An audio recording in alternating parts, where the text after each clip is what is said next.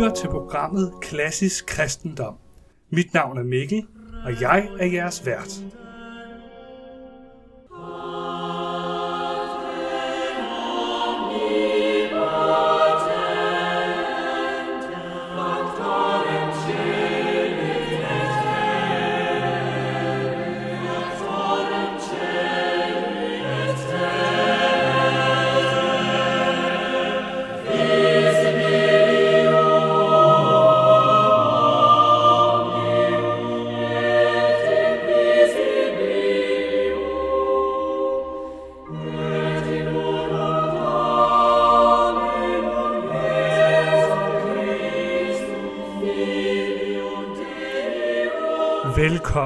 Til episode 9 af Klassisk Kristendom. Denne tredje del af Træs enighed, som er sidste del af vores tredelte serie om treenigheden, hvor vi skal prøve at se på, hvad vi har lært, hvilke konklusioner vi kan drage, og måske også, hvor vi kan undersøge, om der er en model eller et billede, der kan anskueliggøre treenigheden på. Vi skal også se, hvordan oldkirkens fædre forstod Helligånden og hans virke. Så velkommen og lyt med til episode 9 af Træs enighed.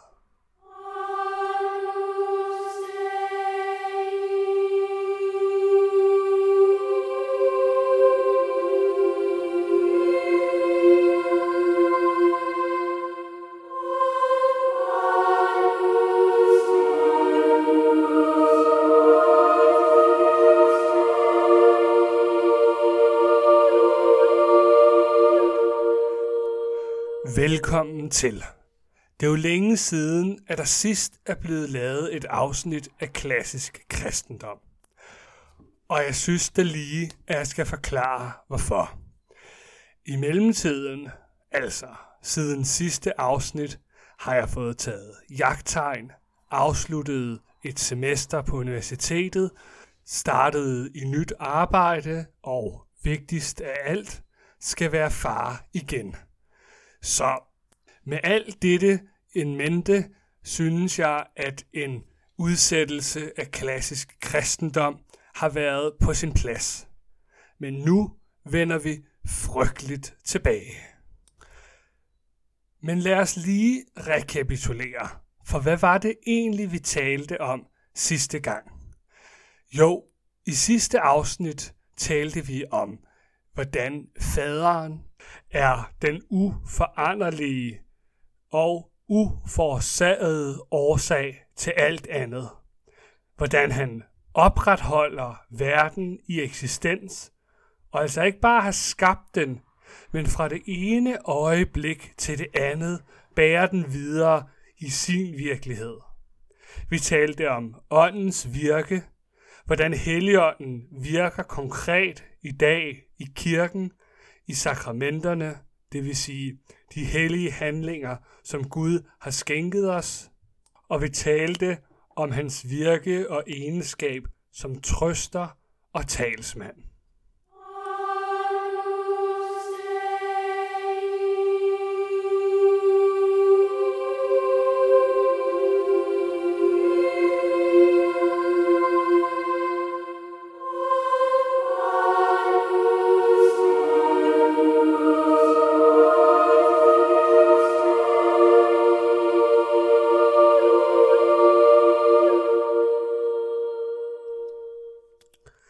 Sidste episode talte vi også om, hvilke årsager der er til, at Gud netop må være treenig.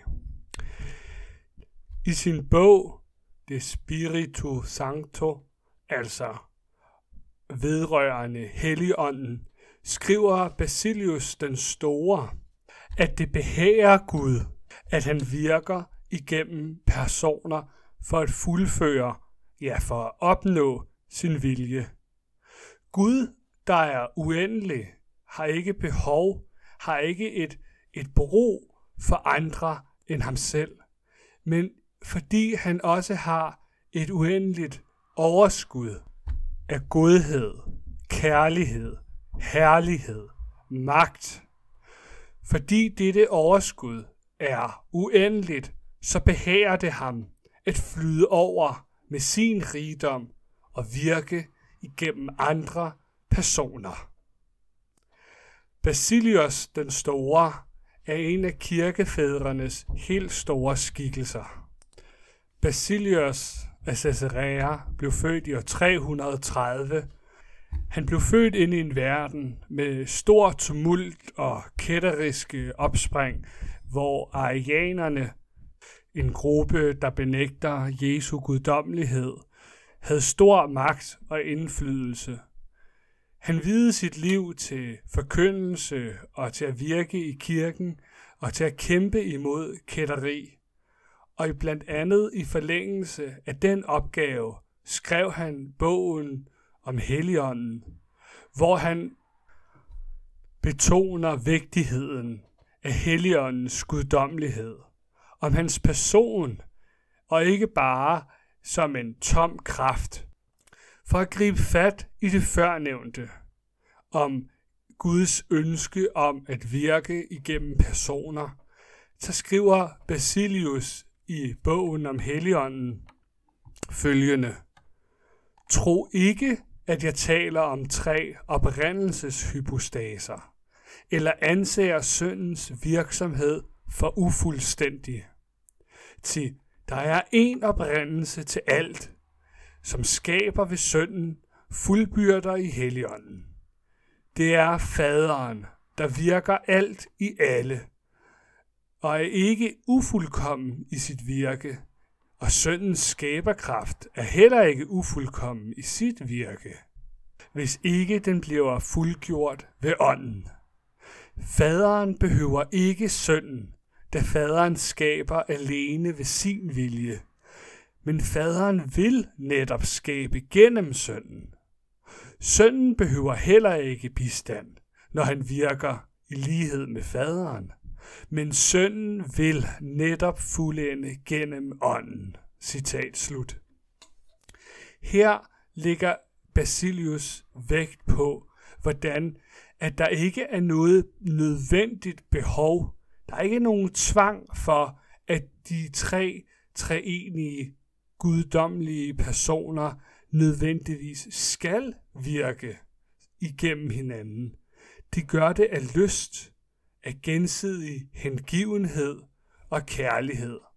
For faderen kunne skabe alene, men han nyder sammenvirkende at skabe med sønnen. Dette princip ser vi også i Bibelen. For eksempel i salme 33, hvor der står, Ved Herrens ord blev himlene grundfæstet, og ved hans munds ånd al deres magt. Her ser vi altså, hvordan Herren skaber ved sit ord, altså ved Kristus, der var ordet i begyndelsen, som nævnt i Johannes evangeliet kapitel 1, men også hvordan det er ved, citat, hans munds ånd, citat slut, at magten er. Der er altså en snæver forbindelse. Basilius skriver der netop om dette vers. Følgende. Tre skal du da tænke på. Herren, som befaler, ordet, som skaber, og ånden som grundfester. Citat slut. Der er en intim forbindelse mellem disse personer, der netop også sætter streg under treenighedens enhed. Vi kan bruge et billede til at forklare det. Jeg tror, at næsten alle har haft den oplevelse, at når man ser noget særligt smukt, en solnedgang, en majdag i den lysegrønne skov, at der kan man blive så overrumplet af skønhed, at man får en instinktiv lyst til at dele det med andre mennesker. Man tager nogle gange et billede, andre gange inviterer man sin mor, far, kæreste, kone, gode ven ud på en tur, så man kan dele oplevelsen med dem. Der er en form for større glæde ved sammen med en anden at kunne dele sin erfaring, kunne dele sin oplevelse af det skønne. Den erfaring afspejler den virkelighed, der findes i treenigheden, om at ligesom vi sagtens kan se solnedgangen alene, så er der parallelt en større glæde hos Gud, når han skaber sammen med sønnen og med helligånden. Den glæde, som enhed eller samvær med en anden person giver os, er også en af årsagerne til, at Helligåndens rolle er vigtig. For det er netop ved hjælp af Helligånden, at vi mennesker opnår samvær med Gud. Når vi kalder noget helligt, det kan være Guds eget ord, eller nadvaren, som vi modtager under gudstjenesten. Det kan være flere ting. Også os kristne, der flere gange benævnes i Bibelen som hellige. Når vi altså kalder noget helligt, hvad mener vi så egentlig med det? Og hvorfor kalder vi Helligånden for Helligånden? Hvorfor ikke bare sige ånden, eller talsmanden, trøsteren, eller et af disse andre navne, der ofte bruges om ham? Hvorfor er det, at han til stadighed netop kendes som Helligånden? Jo, det er fordi, at hellighed må forstås ud fra Helligåndens virke blandt os. Basilius den Store skriver om Helligånden og hans sammenhæng med hellighed følgende. Citat. Hellighed findes ikke uden ånden. De himmelske kræfter er ikke hellige af egen natur, for i så tilfælde vil de ikke være forskellige fra Helligånden. Men de har del i Helligåndens hellighed, svarende til deres indbyrdes rang. Se for eksempel det glødende jern. Det kendes sammen med ilden. Skønt materien er et, og ilden noget andet. Således er det også med de himmelske kræfter. Deres væsen er måske luftig ånd eller immateriel ild. Som det står skrevet, vindene gør du til dine sendebud, ildsluerne til dine tjenere. Citat slut. Skriver Basilius her om, hvordan det indbyrdes forhold er mellem hellighed og helligånden. Han bruger det her stærke og forklarende billede om smiden, der stikker et stykke jern ind i ilden. Det her stykke jern bliver så varmet op af ilden, bliver rødglødende, skinnende, lysende. Det bliver blødt og kan omformes på grund af ilden. Ilden ændrer derfor jernet, og jernet har kun sin nye karakter, altså sin lysende, skinnende glød og sin bøjelighed på grund af ildens virksomhed i jernet. Men derfor er ilden og jernet jo ikke blevet et og samme. Det er stadig to forskellige ting. Men ilden og jernet samvirker i det rødglødende jern på én gang. Således også med altings hellighed. Ting er ikke hellige uden Gud eller uden Guds indvirken. Nej, tingenes hellighed består i deres samvirke med Helligånden. Og alt efter rang, genstand eller rolle samarbejder vi i forskellig grad med Helligånden. Basilius bygger også videre på det her billede og forklarer os følgende om en af Helligåndens andre opgaver, nemlig hans virksomhed som oplyser. Basilius skriver, Os har Gud åbenbaret det ved ånden, men uden Helligånden kan man ikke se faderen.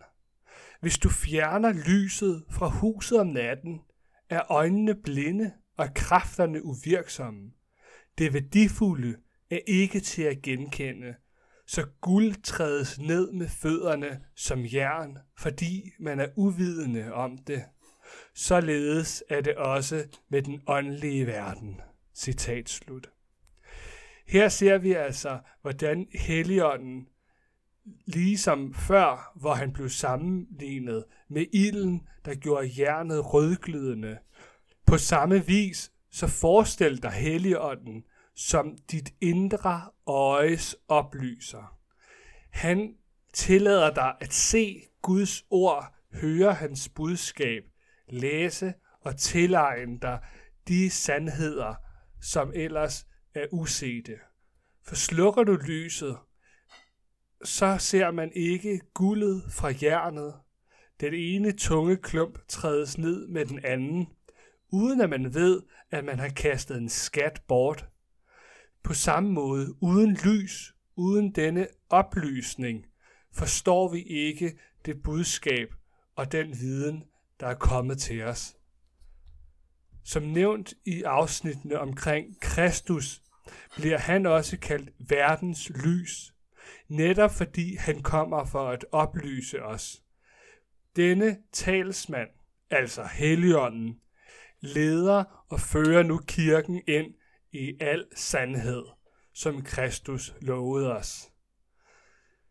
Det er jo store ord, men jo ord, som vi ser komme fra Bibelen, hvor netop dette løfte gives til kirken, nemlig at sandhedsånd vil komme og føre os ind i al sandhed. Basilius skriver her til sidst om Helligåndens rolle. Det er ugørligt at forblive i det åndelige livs lovmæssighed uden Helligånden. Lige så let som en her kan bevare sin orden, når befalingsmanden er fraværende, eller et kor kan bevare sin velklang, når korlederen ikke holder det i harmoni. Hvorledes kan serafferne synge, Hellig, hellig, hellig er Herren, hvis ikke de blev belært af ånden om, hvor ofte det er velbehageligt for Gud at lade denne lovsang lyde. Når nu alle hans engle og alle hans magter synger for Gud, gør de det ved Helligånden. Når englenes tusind tusinder og de tjenende ånders ti tusind til tusinder står foran Gud, fuldbyrder de de deres velgærninger, uden fejl og svig i åndens kraft. Hele denne overhimmelske og udsigelige harmoni, både i tjeneste for Gud og i de overjordiske kræfters fællesskab med hinanden, kunne ikke bevares, hvis ikke Helligånden havde lederskabet. Citat slut. Det her sammenvirkende, kraften til at oplyse, evnen til at virke hellighed i os, til at føre og til at lede os, det er Helligåndens gerning og opgave i dag. Af samme grund beder vi netop også i kirken Veni Sancte Spiritus. Kom Helligånd. Eller på dansk, Kom Helligånd, Gud Herre frem, med miskundhed og noget kom, og byg din menighed hernede, lær den af hjertets grund at bede, ved lyset af din sandhed klar, til troen du forsamlet har.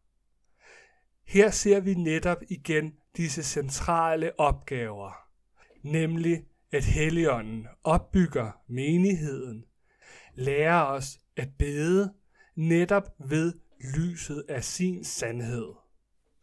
Og med den bøn tror jeg fint, vi kan afrunde dette trefoldige afsnit om treenigheden, hvor vi har talt om faderens rolle og sine særtræk, og om sønnen og om Helligånden.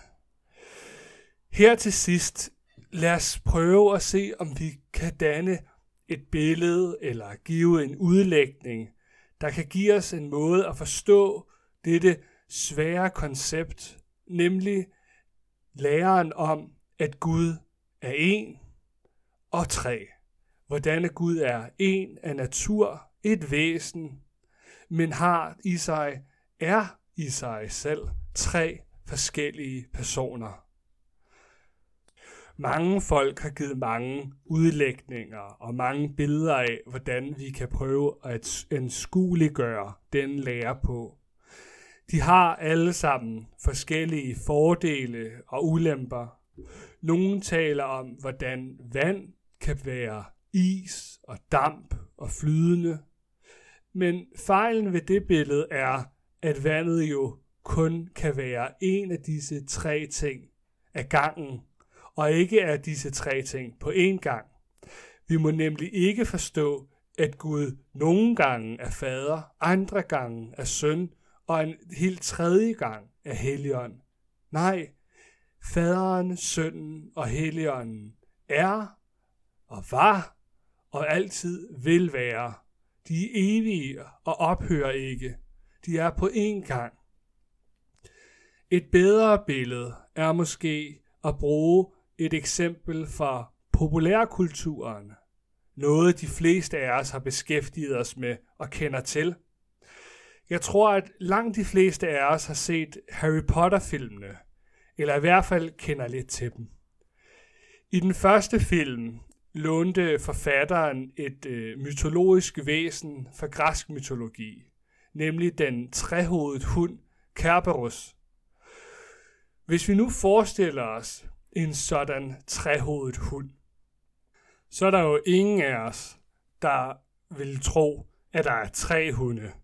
Selvom der er tre centre for bevidsthed, altså tre hoveder med hver deres egne tanker, ønsker og vilje. Selvom der er tre hundepersoner, lad os sige, så er der jo kun én hund, én vagthund. Men netop det kan jo anskueliggøre træenigheden, fordi her ser vi, hvordan den ene hund, der vidderligt kun er en, samtidig også har tre personer, tre centre for selvbevidsthed. Tager vi billedet lidt længere endnu, og forestiller os, at den her vagthund også netop er en effektiv vagthund, så må der også være en vis form for enighed, samvirke. Altså, de tre hoveder arbejder ikke imod hinanden, de arbejder med hinanden. De er ikke uenige, de er enige. Dør den her hund så en dag, og hvis vi leger, at den her hund har en sjæl, så lige pludselig ser vi jo, hvordan en immateriel sjæl har tre centre for selvbevidsthed, men dog kun er én, fordi at der kun var én hund med én sjæl. Således vil det her være et reelt eksempel på et treenigt åndeligt væsen. Det kan måske hjælpe til at anskueliggøre, hvordan vi skal forstå treenigheden, nemlig som et væsen med tre personer. Hvis det her billede ikke hjælper, så smid det ud og glem det igen. Men hvis du synes, at det kunne bringe bare en lille smule lys, eller hjælpe dig lidt på vej til at forstå det, jamen så gem det og drage nytte af det. Men det er blot et eksempel. For de største af de guddommelige mysterier forstår vi ikke igennem læsning, men igennem dyb bøn, hengivenhed og igennem Helligåndens oplysning.